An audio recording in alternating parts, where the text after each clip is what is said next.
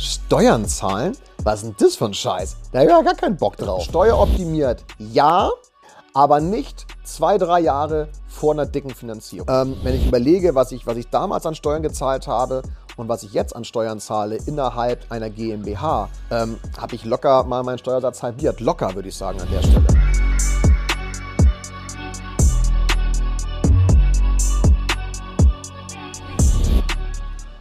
Moin Moin und herzlich willkommen zu einer neuen Folge Wohnen und Investieren mit eurem Björn Scher. Herzliche Grüße aus dem Norden der Republik nach, ich glaube, zwei oder sogar drei Wochen Abstinenz und Fieber und Husten. Gott sei Dank wieder äh, genesen und am Start. So, heute wollen wir uns ein bisschen unterhalten über die Selbstständigen und da gehe ich jetzt mal bewusst nicht jetzt auf das Thema, ob ich jetzt selbstständig bin oder Freiberufler bin, was ja nochmal eine andere Geschichte ist, gerade was die Gewerbesteuer betrifft. Aber letzten Endes geht es heute um das Thema Finanzierung, Erwerb von Immobilien im Rahmen einer Finanzierung für Selbstständige. So, jetzt gibt es ja, wenn ich so ähm, bei uns in den, in den Kundenstamm gucke, wenn ich so sehe, was bei uns an Anfragen reinkommt und gerade in letzter Zeit gibt es eigentlich zwei Arten von Selbstständigen. So, das eine sind die, ich sage mal, Solo-Selbstständigen, also die ein Einzelunternehmen haben. Und dann gibt es die mit einer Kapitalgesellschaft, mit einer GmbH. So. Und das, was man dazu wissen muss an der Stelle, ist, dass die Herangehensweise im Rahmen einer Finanzierung ganz unterschiedlich ist. Und das versuche ich euch heute mal äh, kurz, knackig und einfach zu erklären. Grundsätzlich könnt ihr mal davon ausgehen, wenn wir als Selbstständige, und ich bin ja als Geschäftsführer meiner GmbHs auch selbstständig an der Stelle, nur eben anders betrachtet als hier mit einem Einzelunternehmen. Grundsätzlich könnt ihr euch merken, dass eine Bank immer ganz gerne zwei volle Jahresabschlüsse hätte. Das heißt auch, wenn ihr gerade überlegt, von einem Einzelunternehmen, zum Beispiel eine GmbH zu wechseln und äh, Im nächsten Jahr steht eine Anschlussfinanzierung zum Beispiel an und ihr seid jetzt gerade dabei, eine Immobilie zu kaufen, ist das ein strategisch schlechter Zeitpunkt. Was schlauer wäre, ist, das ein bisschen zu planen und zu gucken, wann mache ich diesen Sprung vom Einzelunternehmer zum, äh, zum, zum ja, Gesellschafter, Geschäftsführer zu einer GmbH, weil wir, wie gesagt, wir brauchen zwei volle Jahresabschlüsse. Wenn wir die nicht vorlegen können, dann fallen, ich würde jetzt mal aus meiner Erfahrung sagen, sogar 100 Prozent der Banken raus. Zwei volle Jahre immer wichtig. Noch besser natürlich drei, vier, fünf, sechs, sieben, acht, neun, zehn. Aber zwei sind entscheidend und ein Rumpfjahr. Bedeutet, wenn wir jetzt, äh, ich sag mal, Oktober hätten, dann bräuchten wir die letzten beiden Jahresabschlüsse, wobei auch ein Jahresabschluss genügen würde und eine sogenannte BWA, also eine betriebswirtschaftliche Auswertung vom Dezember des Jahres wo ja das ganze Jahr inkludiert ist. Denkt doch mal dran, wenn ihr eine BWA vorlegt bei der Bank, hätten die auch immer ganz gern eine äh, Summen- und Saldenliste dabei, also eine, ja, eine detailliertere Auflistung eurer Ein- und Ausgaben, um es mal vorsichtig zu formulieren.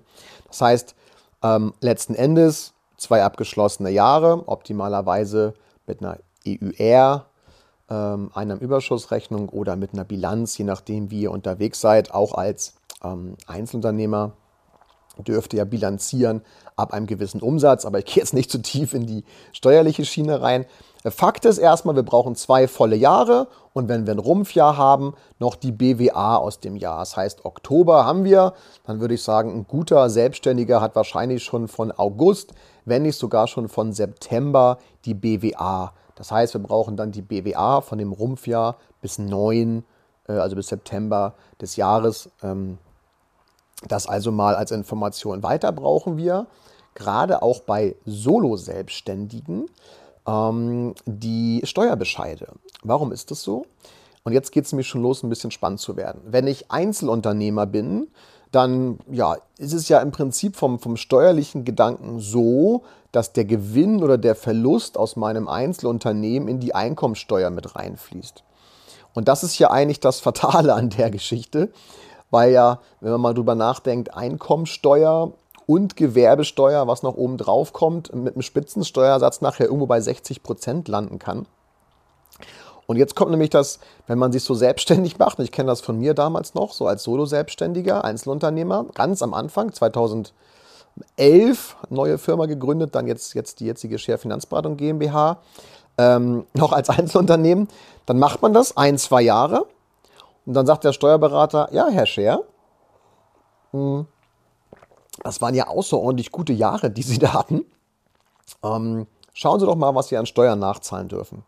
Und jetzt kommt der entscheidende Punkt. Jetzt wird jeder Selbstständige sagen, Steuern zahlen? Was ist denn das für ein Scheiß? Da habe ich ja gar keinen Bock drauf. Und dann fängt man nämlich an, Folgendes zu tun. Dann fängt man an, steueroptimiert, sage ich es immer vorsichtig, steueroptimiert zu arbeiten. Keiner möchte Steuern zahlen, weder als Privatperson noch als Geschäftsmann. Fakt ist aber, wenn ich zu einer Bank möchte, ganz wichtiger Punkt jetzt, wenn ich zu einer Bank möchte und Geld von denen haben will und ich habe ein Einzelunternehmen, dann ist es zwingend erforderlich, einen Gewinn nachzuweisen. Und jetzt mache ich es konkret an Zahlen. Stellt euch vor, ihr habt beispielsweise, um das mal einfach zu machen, 100.000 Euro Gewinn in eurer Firma erwirtschaftet. Dann fließt dieser Gewinn in die Einkommensteuer, wird dort mit reingepackt als Einnahmen aus selbstständiger Tätigkeit und muss dann im Rahmen der Einkommensteuererklärung versteuert werden. Tut richtig weh. Tut richtig weh, sage ich euch jetzt schon, wenn ihr nicht privat ein paar Dinge habt, die ihr gegen den Gewinn rechnen könnt. Ja? Also Immobilien mit der AFA, Zinsen, ein paar Versicherungen kann man auch gegenrechnen, bisschen Werbungskosten, Weiterbildung, solche Geschichten. Ja? Ähm, und jetzt kommt's. Jetzt haben wir also 100.000 Euro Gewinn erwirtschaftet und nehmen wir mal an, das können wir jetzt rückenwirkend für die letzten drei Jahre darstellen. Dann ist das fein. Warum? Weil eine Bank jetzt rangeht, sich den Durchschnitt anguckt der letzten drei Jahre, ich mache es jetzt mal ganz einfach, und daraus sozusagen einen Durchschnitt bildet. Bedeutet, wenn wir drei Jahre in Folge 100.000 Euro Gewinn hatten, dann nimmt die Bank diese 100.000 Euro im Durchschnitt pro Jahr. Jetzt müssen wir Folgendes tun. Jetzt müssen wir gedanklich die Steuern noch abziehen. Das heißt, wenn wir 100.000 Euro Gewinn haben, würde ich pauschal mal sagen, dass jede Bank zumindest mal 30% Steuern abzieht. Das heißt, wir haben 70.000 Euro durchschnittlichen Gewinn auf die letzten zwei bis drei Jahre. Und das können wir bei uns Selbstständigen mit einem Einzelunternehmen ansetzen als Einkommen. Ich hoffe, es ist verstanden worden. Heißt aber im Umkehrschluss auch Folgendes. Wenn jetzt irgendwelche findigen Selbstständigen unter euch steueroptimiert arbeiten, um den Gewinn zu minimieren, dann haben wir nachher ein Problem mit der Haushaltsrechnung. Versteht ihr? Weil wenn ihr es jetzt schafft, euren Gewinn auf 36.000 Euro zu minimieren, durch irgendwelche Schwarzzahlung, fiktiven Ausgaben und, und hast du nicht gesehen, dann haben wir noch 36.000 Euro, da brauchen wir auch keine Steuern mehr von abziehen, lassen wir mal einfach, als Einnahmen. Und 36.000 durch 12 sind 3.000 Euro netto im Monat. Ich sage euch jetzt schon, das könnte brutal eng werden bei der Geschichte. Das heißt, als Einzelunternehmer merkt ihr euch bitte, wir brauchen zwingend Gewinn, wenn wir der Bank nachhaltige Einkünfte darlegen wollen. Ganz, ganz wichtig. Und da beißt sich das meistens, weil ich will mal sagen, die Hälfte von den Einzelunternehmern, die zu mir kommen oder zu uns kommen wegen der Finanzierung, die arbeiten steueroptimiert. Und da sage ich immer, ja, ist eine geile Geschichte, aber wie soll ich der Bank erklären, dass du mit 5000 Euro Gewinn im Jahr jetzt eine Immobilie finanzieren willst? Funktioniert nicht. Da mal dringend drüber nachdenken. Bedeutet, steueroptimiert ja, aber nicht zwei, drei Jahre vor einer dicken Finanzierung. Das geht in die Hose. Und da habe ich ganz oft schon Szenarien gehabt, wo wir es echt nicht hinbekommen haben. Hm. Oder mit viel äh, rechts und links Geschiebe und so weiter. Ähm, das wir noch darstellen konnten. Aber ganz, ganz wichtiges Thema. So, das heißt, beim Einzelunternehmer ist der Gewinn das Entscheidende, weil Gewinn minus Steuern das Netto darstellt, was die Bank annimmt als Einkunft. Ja, Krankenkasse muss noch runter und so weiter, aber anderes Thema. Jetzt nehmen wir ein GGF, ein Gesellschafter, Geschäftsführer, wie mich zum Beispiel. Der erste Unterschied, wo ich jedem Solo-Selbstständigen, also jedem Einzelunternehmer bei euch, wenn es geht, schon mal rate, bei einem Gewinn ab 100.000 Euro gründet bitte eine Kapitalgesellschaft. Ich bin jetzt kein Steuerberater, ne? So, aber letzten Endes, ähm, wenn ich überlege, was ich, was ich damals an Steuern gezahlt habe und was ich jetzt an Steuern zahle innerhalb einer GmbH, weil es eine ganz andere Versteuerung ist mit Körperschaftssteuer und Gewerbe, ähm, habe ich locker mal meinen Steuersatz halbiert. Locker, würde ich sagen, an der Stelle. Weil GmbH, äh, Körperschaft und Gewerbe 30 Prozent und wenn du draußen mit einem Stützensteuersatz bist, bist du bei 60 Prozent locker dabei, inklusive Gewerbe. Das heißt, das mal nur so am Rande für jeden ähm, Einzelunternehmer von euch ab 100.000 Euro Gewinn, wenn es möglich ist, setzt euch hin mit eurem Steuerberater und wenn euer Steuerberater das nicht macht, dann ruft ihr mich einfach an und dann erkläre ich euch, wie ich das machen würde an eurer Stelle. Und dann sucht ihr euch einen Steuerberater, der euch dabei begleitet.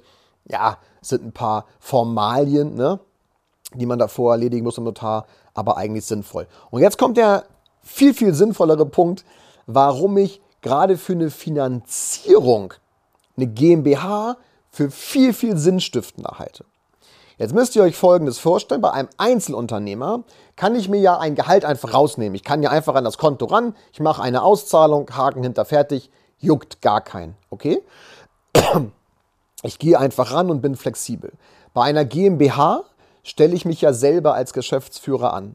Das heißt, Gesellschafterbeschluss, Eigentümer der GmbH, in dem Fall ist es meine Beteiligungs GmbH, hat eine Gesellschafterversammlung mit mir alleine, weil ich alleiniger Gesellschafter bin und legt fest, was der Geschäftsführer dann verdient. Jetzt machen wir ein ganz einfaches Beispiel für euch. Nehmen wir an, der Geschäftsführer verdient 60.000 Euro netto im Jahr, um es einfach zu machen. So, sind 5.000 im Monat. Der Unterschied, ähm, der Unterschied bei der Bank ist der folgende. Die Bank nimmt bei einem Einzelunternehmer die letzten drei Jahre im Durchschnitt minus Steuer und macht daraus durch 12 einen Monatsnetto. Bei uns GGFs, bei den Gesellschaftergeschäftsführern, zählt das Netto, was auf deiner Gehaltsabrechnung draufsteht. Da du selber entscheidest, was du dir als Geschäftsführer auszahlst, kannst du dein Gehalt dementsprechend auch mal ein Jahr ähm, vor der Finanzierung ein bisschen nach oben schrauben, um dann da mehr Netto dar, äh, darzustellen. Der entscheidende Punkt ist jetzt der folgende. Die GmbH in der du Gesellschafter, Geschäftsführer bist, muss keine Gewinne ausweisen. Wichtig, muss keine Gewinne ausweisen, muss plus minus null fahren. Also wenn du drei Jahre lang eine GmbH hast und die, hat nur, die hat nur Minus, also einen Verlustvortrag gebildet, ist Bullshit, ist kein nachhaltiges Einkommen. Wenn die GmbH aber zumindest mal plus minus null oder einen Kleingewinn, 5000 im Jahr oder sowas macht, ist völlig ausreichend. Wichtig ist nur, dass die Bank sieht, dass du das Gehalt, was du dir auszahlst als Geschäftsführer, nachhaltig ist. Das heißt, die GmbH im Plus ist. Da du ja über die Lohnsteuer dein Gehalt sozusagen schon versteuerst, ist auch das, was bei dir netto auf dem Konto ankommt, was ganz unten auf deiner Gehaltsabrechnung steht, auch das, was die Bank nachher als Netto nimmt für die Finanzierung. Wie geil ist das? Das heißt, ich schaffe es mit einer GmbH, keine Steuern zu zahlen, also je nachdem, ihr wisst, worauf ich hinaus will. Will jetzt das Finanzamt nicht verärgern, aber ich kann meine Steuerlast senken durch gewisse Ausgaben, kann ich nochmal erzählen gleich, ähm, was ich da zum Beispiel mache, und schaffe es, ein ganz, ganz sauberes Netto darzustellen durch Gehaltsabrechnung. Das heißt, wenn ich an eine Finanzierung denke und ich habe einen Gesellschafter Geschäftsführer und die GmbH gibt es schon drei, vier, fünf, zehn Jahre und der hat ein sauberes Netto, es ist für mich als Finanzierer Finanzierungsberater viel, viel einfacher, eine Finanzierung, viel, viel sauberer eine Finanzierung darzustellen, als für jeden Einzelunternehmer. Das vielleicht mal so nebenbei. Das heißt, ich zahle in der GmbH keine bis wenig Steuern, habe trotzdem eine saubere Finanzierung im Verhältnis zum Einzelunternehmer. Es fallen sowieso bei uns Selbstständigen Pi mal Daumen mal 80 Prozent der normalen Privatbanken raus. Sparkassen, äh, Volksbanken, Drittbanken, wie auch immer. Die meisten fallen bei uns Selbstständigen sowieso raus. Haken hinter, fertig. Ja, bei den Einzelunternehmern. Und wenn du beherrschend bist in deiner Firma, also wenn du dementsprechend mehr als 25 respektive 50 Prozent Anteile hältst an deiner GmbH, bist du für die Bank auch selbstständiger und nicht angestellter Geschäftsführer. Das muss man unterscheiden. Grundsätzlich kann ich euch immer nur zurufen, macht euch gerade als Selbstständige weit im Voraus Gedanken, was die Finanzierung betrifft, weil man kann so etwas planen, vorbereiten, Gelder ein bisschen schlau ein- und auszahlen und steuern, dass es nachher für die Bank sauber aussieht. Aber gerade bei uns Selbstständigen zählt Vorbereitung ist das A und O an der Stelle. Ähm, hartes Training, leichter Kampf, wie ich immer so schön sage. Ganz, ganz wichtig, dass ihr da gut vorbereitet seid und ein geiles Konzept habt. Also gerade die Woche jetzt, ich hatte jetzt diese Woche Gespräch gestern Abend gerade, ähm, Einzelunternehmer, Gott sei Dank zahlt er viele Steuern an der Stelle. Äh, ansonsten wäre es mit der Anschlussfinanzierung wirklich eng geworden. So. Das nächste, was wir natürlich machen, wenn die Finanzierung durch ist, wir werden das auf eine GmbH umändern. Ergibt für mich gar keinen Sinn mehr, da ein Einzelunternehmen draus zu machen. Und jetzt kommt noch ein kleiner Side-Effekt, weil die Bank sich ja nicht nur die Finanzierung vor der Rente anguckt, sondern auch nach der Rente. Und wenn ich Solo-Selbstständiger, also wenn ich Einzelunternehmer bin, dann habe ich beispielsweise auch nur beschränkte Möglichkeiten, ähm, Versicherungslösungen zu wählen für die Altersvorsorge, die auch noch steueroptimiert sind. Da bleibt rein theoretisch nur die sogenannte Basis- oder Rürup-Rente für später. Jetzt ist es ganz oft so, dass ich festgestellt habe, dass wir Selbstständige, sagen wir mal, verhältnismäßig wenig für die Rente tun, um es vorsichtig zu formulieren. Viele sagen eben auch, ey, die Firma ist meine Rente, die verkaufe ich später oder ich arbeite ein Leben lang, whatever spielt erstmal keine Rolle. Das darf jeder machen, wie er möchte. Ich habe da eine eigene Meinung zu, aber jeder macht das für sich selber mit der Altersvorsorge. Der Punkt ist aber, wenn wir im Rahmen einer Finanzierung kalkulatorisch in die Rente hineinkommen, kalkulatorisch, dann wird sich die Bank die Rente angucken bei euch. Und wenn da keine Renteneinnahmen sind, also keine Bezüge aus betrieblicher Altersvorsorge, private Rentenversicherung, gesetzliche Rente, wenn ihr da einzahlt und so weiter, dann scheitert die Finanzierung daran. Das ist richtig, richtig eklig an der Stelle. Also guckt euch immer an, dass ihr euch rechtzeitig hinsetzt, was dieses Thema betrifft und plant, weil gerade das Thema ist entscheidend. Als Einzelunternehmer habe ich also eigentlich nur die Rürup-Rente, die ich anbringen kann. Jetzt kommt ein spannender, ein spannender Punkt. Wenn ihr Gesellschafter, Geschäftsführer seid, beispielsweise in einer GmbH, einer Kapitalgesellschaft, könnt ihr euch ja eine Direktversicherung, eine sogenannte betriebliche Altersvorsorge zahlen. Ich nehme jetzt mal ein einfaches Beispiel. Wenn ihr, wenn ihr was ganz Simples machen wollt, dann lasst ihr sozusagen euch eine Direktversicherung im Rahmen einer Entgeltumwandlung ausstellen. Das heißt, aktuell, ich mache es jetzt wirklich ganz, ganz plump, könnt ihr Pi mal Daumen 600 Euro im Monat euch in einen, in einen Altersvorsorgevertrag zahlen. Das sind also 7200 Euro im Jahr, die ihr komplett gegen den Gewinn in der GmbH rechnen könnt. Das heißt, eine geile Möglichkeit, seine Steuerlast in der GmbH zu senken und was fürs Alter zu machen, ist eine Altersvorsorge. Wenn die GmbH nachher drei, besser noch fünf Jahre besteht, dann könnt ihr sogar eine, eine U-Kasse, eine Unterstützungskasse zum Beispiel machen. Dann könnt ihr nachher auch 1000, 1500 Euro in einen Altersvorsorgevertrag zahlen. Und wenn ihr 1500 Euro dort einzahlt, später irgendwie 4000, 5000 Euro Rente daraus bekommt und diese 1500 Euro, also 18.000 im Jahr, jetzt schon steuerlich gegen den Gewinn in eurer GmbH rechnen könnt, ist das beispielsweise ein Riesenvehikel ähm, zu investieren und gleichzeitig darauf keine Steuern zu zahlen, weil die GmbH euch die Altersvorsorge bezahlt. Ist nur ein Punkt von vielen an der Stelle. Es geht über vermögenswirksame Leistungen, äh, Sachbezüge, äh, gibt so viele Dinge, die wir da geil, PKV, die wir mit reinpacken können. Es gibt so viele coole Dinge. Informiert euch mal. Äh, wenn ihr keine findet, dann schreibt ihr mir einfach, dann erzähle ich euch mal ein bisschen, was ihr als Einzelunternehmer im Verhältnis zu einer GmbH gerade so an Finanzprodukten, Finanzmöglichkeiten, Konzepten viel, viel geiler spielen könnt, einfach Bescheid sagen.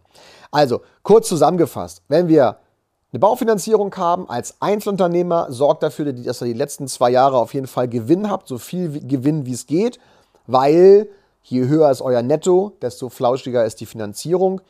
Und im Rahmen einer GmbH braucht ihr gar keinen Gewinn machen, könnt ihr alles reinvestieren weil euer Netto, was ihr euch auszahlt, entscheidend ist für die Bank. Dann guckt, dass ihr im Rahmen der, der kalkulatorischen Laufzeit, wenn ihr in die Rente kommt, genug Renteneinkünfte habt, um der Bank zu erklären, dass ihr die Rate auch in der Rente bezahlen könnt. Alternative ist, dass wir dementsprechend vor der Rente fertig sein müssen. Das wiederum ist mit einer höheren Rate verbunden. Ja.